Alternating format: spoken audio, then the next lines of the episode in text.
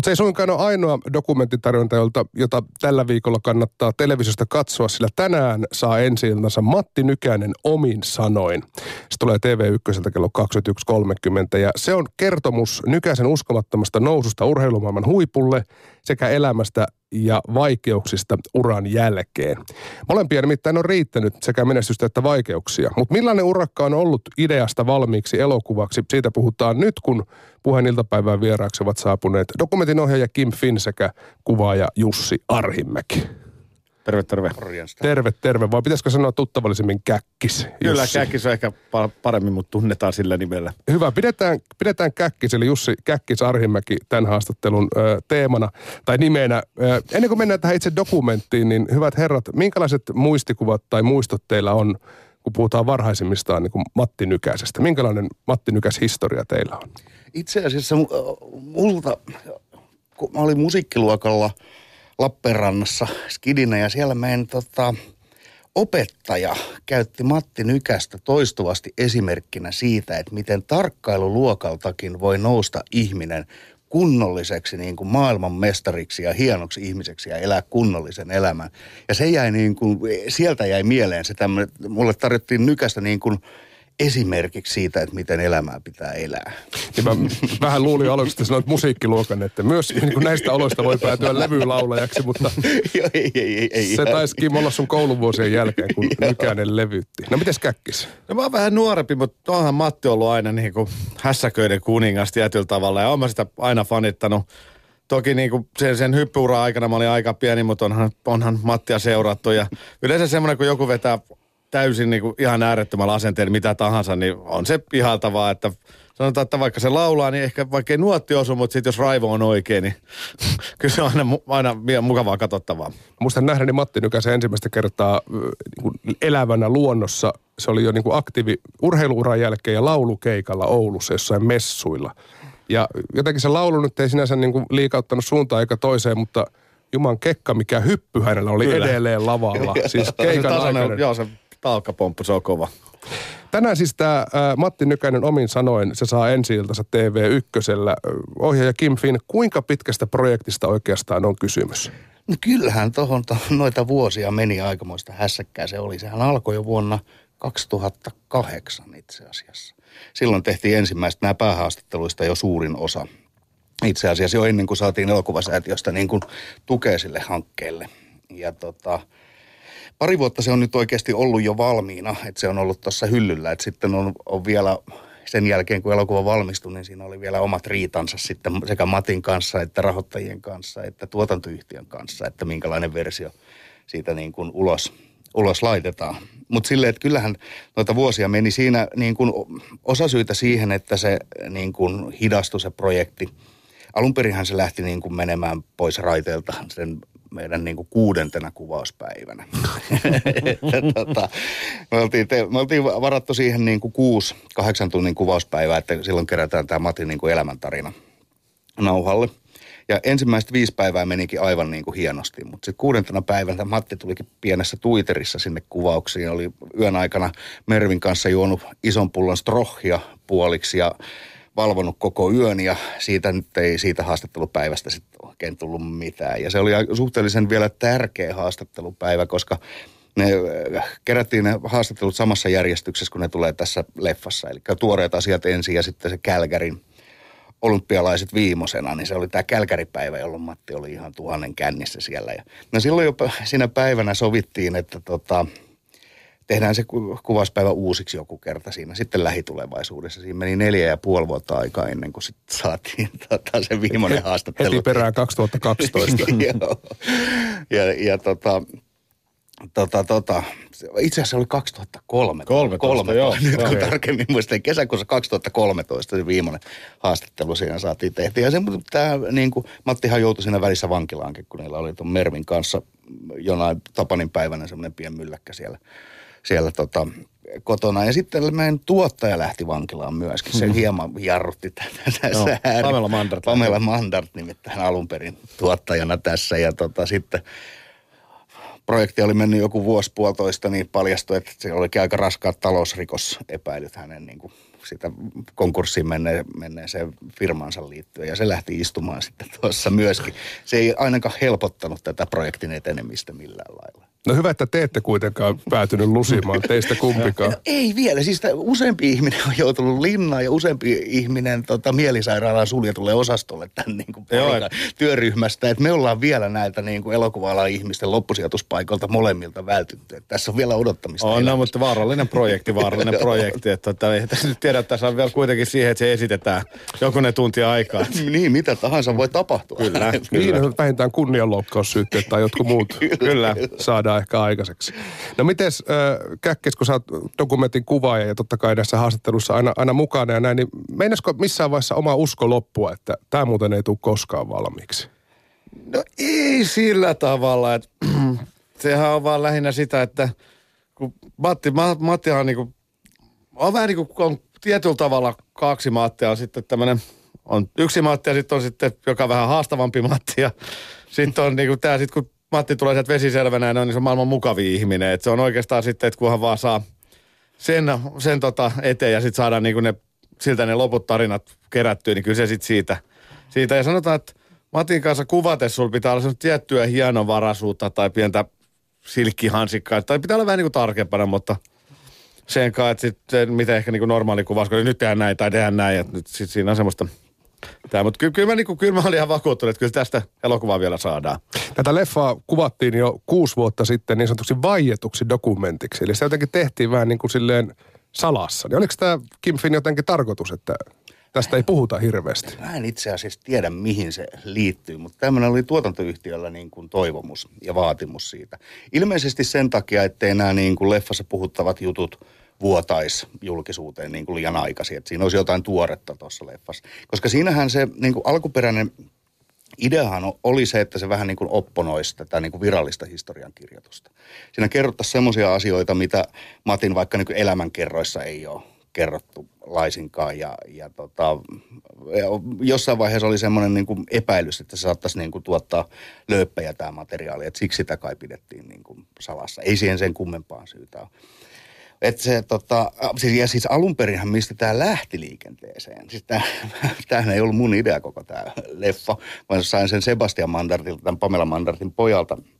Itse asiassa Pamelalta sain, sain niin työtehtävän kirjoittaa dokumentti, käsikirjoitus Matti Nykäsen alkoholismista.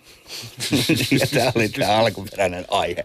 Ja tota, mä otin sen, aihe ei kiinnostunut mua tippaakaan, mutta otin sen vastaan. Ja siitä niin kuin aika useasti käy, että sitten kun toimittaa sen valmiin niin kuin työn, niin se onkin jotain ihan muuta kuin mitä on tilattu. Ja mä kirjoitinkin käsikirjoituksen tästä hyppyurasta ja siihen liittyen, koska huomasin, että sitä ei ole varsinkaan niin kuin elokuvallisesti käsitelty ollenkaan.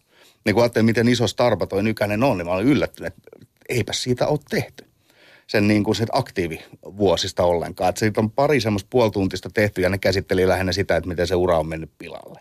niin, keskityttiin siihen yhteen lyhyen Gälgärin jälkeiseen aikaan.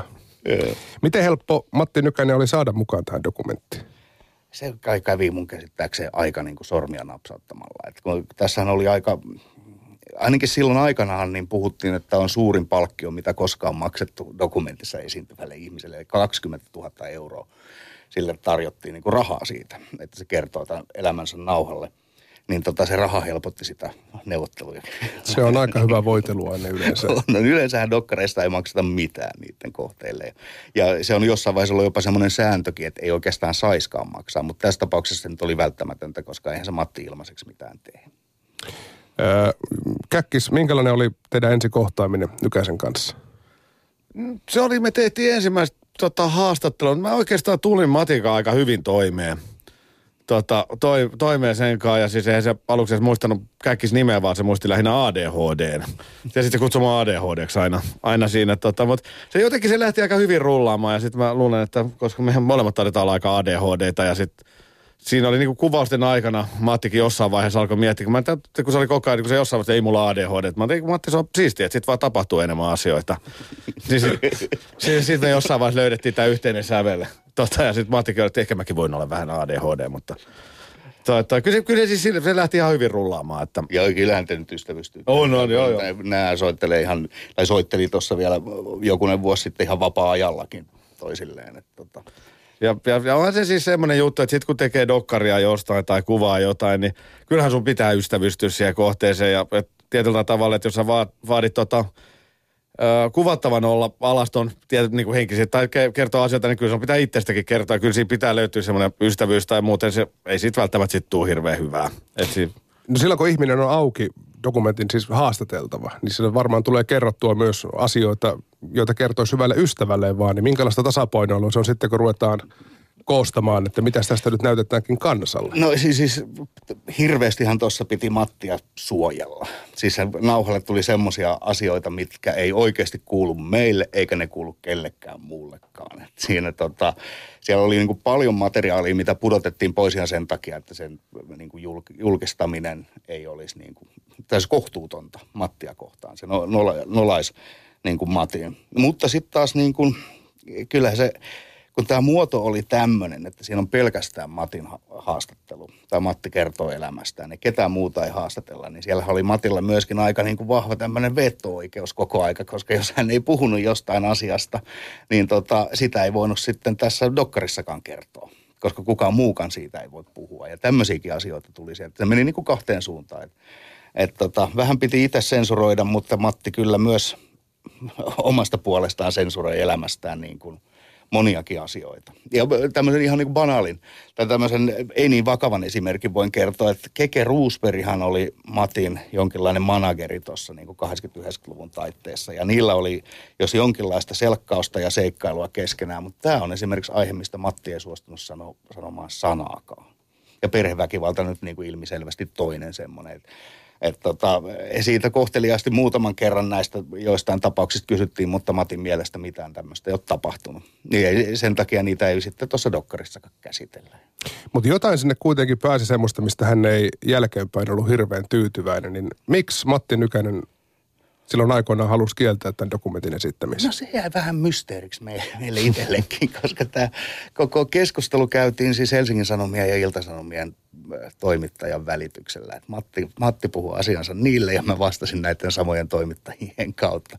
En ei suoraan ottanut koskaan yhteyttä että tota, Mattihan näki tämän leffan joskus silloin puolitoista vuotta sitten kokonaisuudessa. Mä en ollut mm. siellä paikalla, mutta sähän olit siellä paikalla. Sanoiko se siellä siinä näytöksessä no, mitään? No, no se oli lähinnä silloin, oli, olisiko silloin ollut joku stri, siis strippauksesta tai jostain tuommoista mm. asioista, mistä me oltiin kuitenkin aikaisemmin jo haastateltu ja kaikki oli ihan ok ja siis ja sehän olisi voinut jättää puhumattakin. siis näin, että ei siinä tavalla. Että se on ne pari juttua, ja mä olin niin kuin yritin Mattille, että Matti, kun tämä kuuluu nyt tähän elokuvaa ja siis se on kuitenkin ollut osa sun elämää. Ja mm. ei, mutta ei siinä siis sinällään ollut mitään sen ihmeempää, ja koska kuitenkin elokuva pääosin käsittelee siis tota, sen hyppyuraa. Et siis siinä oli muutama juttu, mutta sit mä en sitten tiedä, että miten sitten Matti päätyi tähän johtopäätökseen sitten jossain välissä. Että ehkä se meni vähän muistot sekaisin tai jotain Niin, muuta. ja siellä varmaan oli vähän huono päivä. Huono päivä, se, se, se voi olla, siis sehän on aina... Soittamaan, että, joo, ja siinähän on siis tosiaan tämä strippauskohtauskin mukana. Ja tota, ja se on tähän mennessä, mitäköhän muutama kymmentä ihmistä on nyt sen leffan nähnyt ja e, sata prosenttia ihmisistä on niinku tulkinnut aivan eri tavalla sen koko kohtauksen ja sen koko jakson kuin mitä mä olen tarkoittanut. Et siinä mielessä se ei ilmeisesti ole siinä nyt ihan toimi. Mutta se, mitä sillä, miksi se strippaus siellä on, että se jaksohan käsittelee siinä niinku Matin masennusta ja silloin kun tätä leffaa tehtiin, niin tämä Matin niin kuin masennusdiagnoosihan ei ollut vielä niin julkinen kuin mitä se on nyt. Tämän Kai niin kuin Merilän kirjan tota, myötä, niin sitä käsitellään vähän niin kuin pehmeämmin. Siinä ei mennä hirveän yksityiskohtiin. Ja sitten masennushan on kauhean vaikea käsitellä elokuvallisesti. Se on niin kuin äärettömän epäelokuvallinen niin kuin ihmisen olotila. Eikä siinä oikein kukaan onnistunut, paitsi Lars von Trier – Joten se idea on sitten varastettu suoraan Lars von Trieriltä. Mä katsoin sen leffo ja miten se, sen about kaikki leffat käsittelee masennusta. Katsoin, että mitä siellä ne sen henkilöhahmot tekee. Ja ne nöyryyttää itseään, ne häpäisee itseään. Se, siinä kohtaa se masennus tulee niin kuin näkyväksi, elokuvalliseksi, kun tehdään näitä. Ja musta tämä strippaus ja toinen siellä on tämä, kun Matti roikkuu ristillä hymylehden kuvassa, niin nämä oli niin kuin symboleja, mitkä mun mielestä voisi tätä niin kuin masennusta tuoda niin kuin nä- näkyväksi. Itseinho on niin iso, että häpäisee itsensä tuommoisella strippauksella katsojista nolla prosenttia ymmärtää, mitä mä oon sillä tarkoittanut, mutta tämmöinen se oli se idea. Ja sen puolen se trippaus oli myöskin niin kuin hyvä symboli, kun se oikeasti ei ollut mitään kauhean vakavaa. Et Mattihan 90-luvulla, kun noita arkistoja vähän tonki, niin sieltä löytyi aika paljon pahempaa tavaraa, mutta tämä strippaus nyt oli aika harmiton. Se oli vaan niin kuin nolo ja häpeällinen, mutta siinä ei kukaan varsinaisesti kärsinyt mitään vahinkoa. Niin siis leffan nähneenä varmaan, musta tulee ainakin semmoinen mielikuva, että tämä hänen asiakkaansa ehkä nykyään häpeää enemmän. Siis kyllä, kyllä hän aikoina ajankohtaisessa kakkosessa esiintyi. Mutta jos puhutaan tästä vielä tästä nykäisen kieltäytymisestä, niin olisiko se ollut siis mahdollista, hyvät herrat, että jos Matti sanoo ei, niin tätä valmista, leikattua, lopputyöstä tehtyä elokuvaa ei olisi koskaan nähty? No siis juridisessa mielessä ei. Matti oli kuitenkin allekirjoittanut sopimuksen, jossa ihan ykselitteisesti suostuu siihen, että tota, elokuva esitetään ja siinä ei ollut mitään tämmöistä niin veto-oikeutta hänelle niin kuin annettu missään vaiheessa. Ja eihän tätä olisi voinut alkaa tekemäänkään, jos, tai yleensä mitään dokkaria, jos sen kohteella, dokumentin kohteella on tällainen kuin final cut tota, oikeus siihen, että se saa päättää. Eihän se silloin dokkari, silloinhan se on mainos ja se on se kohde on se tilaaja. Että eihän niitä niin voi, en olisi tähän lähtenyt mukaan, jos olisi ollut semmoinen vaara, että Nykänen voisi sen kaataa. Että tota, mutta onhan siinä se, että sitten jos tämä kohde niin kuin vahvasti protestoi, niin olisi niin kuin Yle voinut niin kuin miettiä sitä, että onko tämän esittäminen sopivaa. Mm. Että vaikka se niin kuin juridisesti ei ole päte, pätevä, mutta niin kuin moraalisesti se olisi voinut olla. Nythän Matti on antanut luvan sen esittämiseen. Tämä konflikti konflikti on nyt niin kuin ohi. Mutta Mattihan ei ollut suinkaan ainut, joka tätä on vaatinut esityskieltoa. Että näitähän on ollut matkan varrella. Ketä muita siellä on ollut? Monia muitakin. Hänen tota, edellinen naisystävänsä Susanna Ruotsalainen, se kampanjoi aika vahvasti siihen että sen puolesta, että projekti pitää keskeyttää ja että hän itse ohjaa tämmöisen niin kuin vastaavanlaisen, jossa käsitellään sitten vähän eri tavalla tätä. Niillä oli tämmöinen historianhallintaprojekti silloin meneillään muutama vuosi sitten – ja tota, rahoittajat, elokuvasäätiön sekä Avekin edustaja vaativat tätä esityskieltoa. Kun, tämähän, kun tässä meni niin kauan aikaa, niin nämä ihmiset, jotka tätä tuotantotuen, ehti lähteä pois sieltä ja tuli uudet ihmiset. Ja huonoksi onneksi sinne tuli niin semmoiset ihmiset, jotka oli sitä mieltä, että tätä elokuvaa ei olisi pitänyt koskaan tehdäkään. Ja että niin kuin, siihen annetut rahat pitää niin kuin periä takaisin. Ja tota, mitä siellä sitten? Tämä elokuvan viimeisin tuottaja vaati sitä esityskieltoa nyt vai oliko se viime keväänä. Tähän tuli uusi tuottaja nimittäin sen jälkeen, kun tämä oli valmistunut, mikä oli poikke- poikkeuksellinen järjestely. Ja hän ei pitänyt sitten näissä. Hän halusi leikata sieltä semmoisen seitsemän minuutin pätkän pois. Tota, missä oli just nämä strippaukset ja masennukset ja, ja taponyritykset ja lauluurat, tämän, tämän koko, koko, kokonaisuuden sieltä, sieltä niin kuin veeksi. Mä en tähän tietenkään suostunut hän ilmoitti, että hän leikkaa sen sieltä pois ihan omine lupineen musta niin kuin välittämättä, jolloin mä aloin vaatia sitä esityskieltoa, että mä en halua, että siitä esitetään tämmöistä niin kuin leikattua versiota. Joten on näitä vaatimuksia tässä vuosien varrella. Tämä kuulostaa vähän niin kuin avioero-oikeuden joo, joo, sitä, sitä. Mutta siis se ei ole niin vakava. Tämmöinen riitely, se kuuluu elokuvan tekemiseen. Et yleensä näistä ei vaan puhuta näin julkisesti. Tämä on hmm. tämä ero. Tässä dokumentissa oikeastaan ainakin mulle ensimmäistä kertaa Matti Nykänen itse puhuu omasta lapsuudestaan. Kuinka helppo Nykänen oli saada muistelemaan niitä aikoja? Niitä se kyllä muisteli mun ihan mielellään. Joo, ja sitten toi Matin sisko Tuija, niin oli tässä vielä niin kuin isona apuna.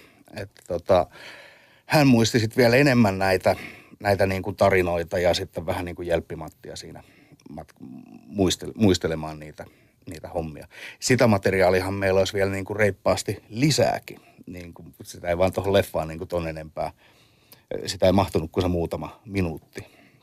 Mutta silleen, että se, joo, mie- mieleen, nämä oli niin kuin Matille ehkä ne kaikkein mieluisimmat asiat niin kuin puhua ja muistella.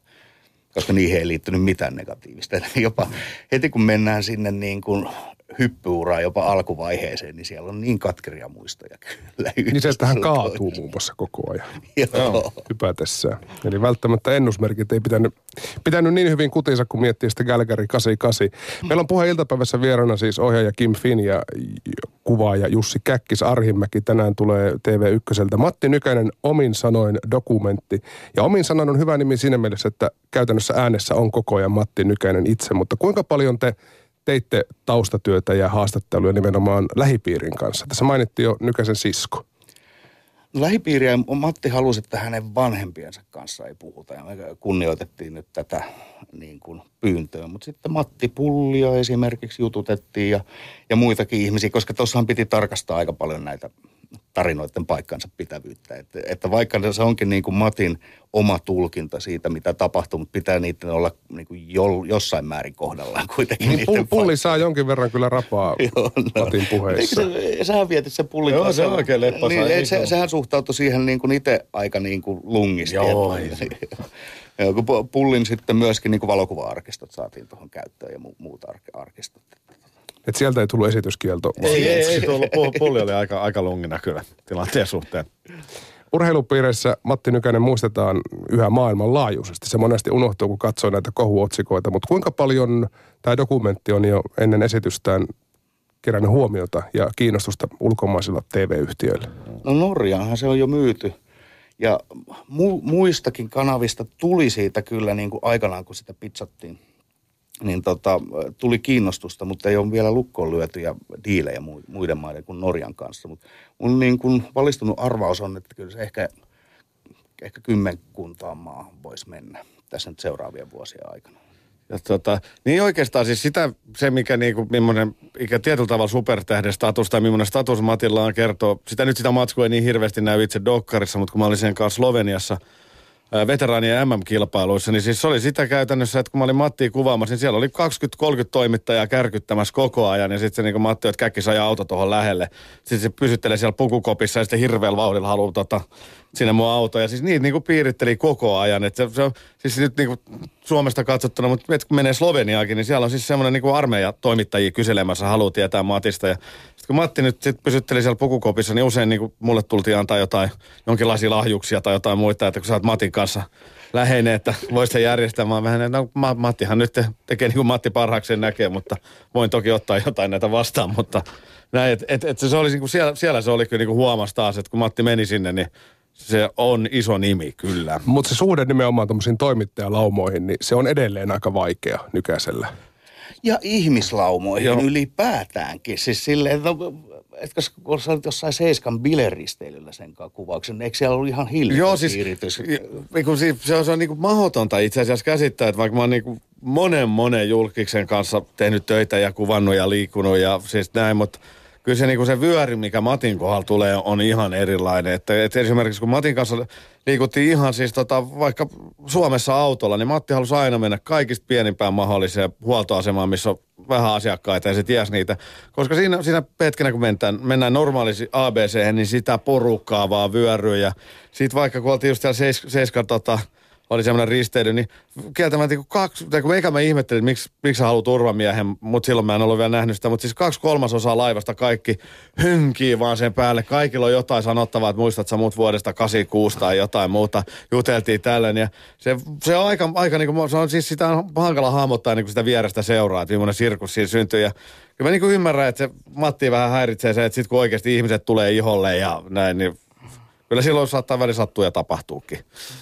Tästä viimeisimmästä Matti Kohusta nyt ei ole kulunut vielä aikaa niin kuin tovin kahta viikkoakaan jouduttiin poistamaan kesken suoran radiohaastattelun. Niin millä mielellä te Kim Fini ja Käkki Sarhimäki seuraatte nyt Matista käytävää julkista keskustelua, kun kuitenkin miestä jonkin verran tunnette? No siis mä oon lähinnä niin kuin huolissaan siitä hänen niin kuin kunnostaan. Että onko se mielenterveys nyt semmoisessa niin kuin kantimissa, että kannattaa tuolla olla lehtien sivuilla ja, ja niin kuin enemmän huolissaan siitä, ettei häntä nyt hyväksi käytetä sitten näinä. Niin kuin Matilla on hyviä päiviä ja huonoja päiviä, todella huonoja päiviä. Ja nyt näitä todella huonoja päiviä on niin kuin, osunut tuohon niin kuin julkisuuden valokeilaankin vähän turhan monta. Että mä enemmän niin kuin, ehkä toivoisin sitä, että vähän, vähän niin kuin toimittajatkin olisi vähän helläkätisempiä silloin tällöin. Mitäs käkkis? Joo, no onhan se vähän semmoinen, että niin.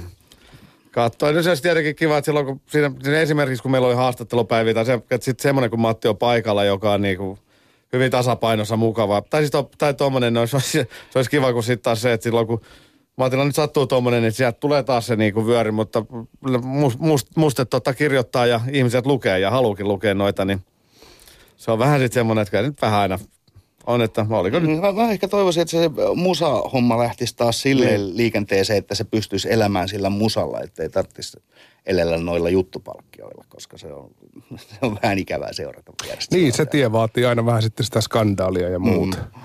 Ja kun tuon dokumentin katsoo, se on tunti 20, siinä on hyvin paljon niitä huippukohtia. Siinä on kultamitalihyppyjä, maailmanmestaruuksia, olympiakultaa, kaikkea tätä, mutta on totta kai myös niitä synkkiä hetkiä, niin miten on mahdollista, että Matti Nykänen jotenkin aina kuitenkin nousee? Siellä on vankilatuomioita, siellä on ihan nuoresta pitäen kioskimurto ja kaikkea tällaista. Niin Mikä, mikä on se voima, mikä hänet nostaa? Niin, onhan se sinnikäs jätkä. Ei voi pakko sitä vaan niin kuin kunnioittaa siinä, että mitä tapa, tahansa tapahtuu, niin se on jaloillaan sieltä kuitenkin aika niin kuin pian sen jälkeen. Ja toinen on se, että kyllähän se nyt kiinnostaa vaan niin kuin suomalaisia. Että se vaikka ei mitään tapahtuiskaan, niin ihmiset haluaa tietää sen, että mitään ei ole tapahtunut. Että se, on, se on niin pitkään ollut tuossa niin kuin Suomen y, ihan ykkös niin kuin julkkiksi. Toi, toi, ja onhan se nyt se, se että kuitenkin se on tämän planeetan kovin mäkihyppäjä, mitä niin kuin maan Edelleen. Päällä, edelleen maan päällä kävellyt, niin onhan se sen niin kuin taistelutahto ja se, äh, niin kyllähän se nyt on vaan himmeä. Että, että et vaikka niin kuin käydään pohjalla ja loukkaannutaan, niin sitten se niin kuin vimma, millä tullaan sieltä takaisin, niin on, se on, on, on se niin kuin ihailtavaa ja siis se, että kyllä, kyllä se on vaan ihmeellinen ukko.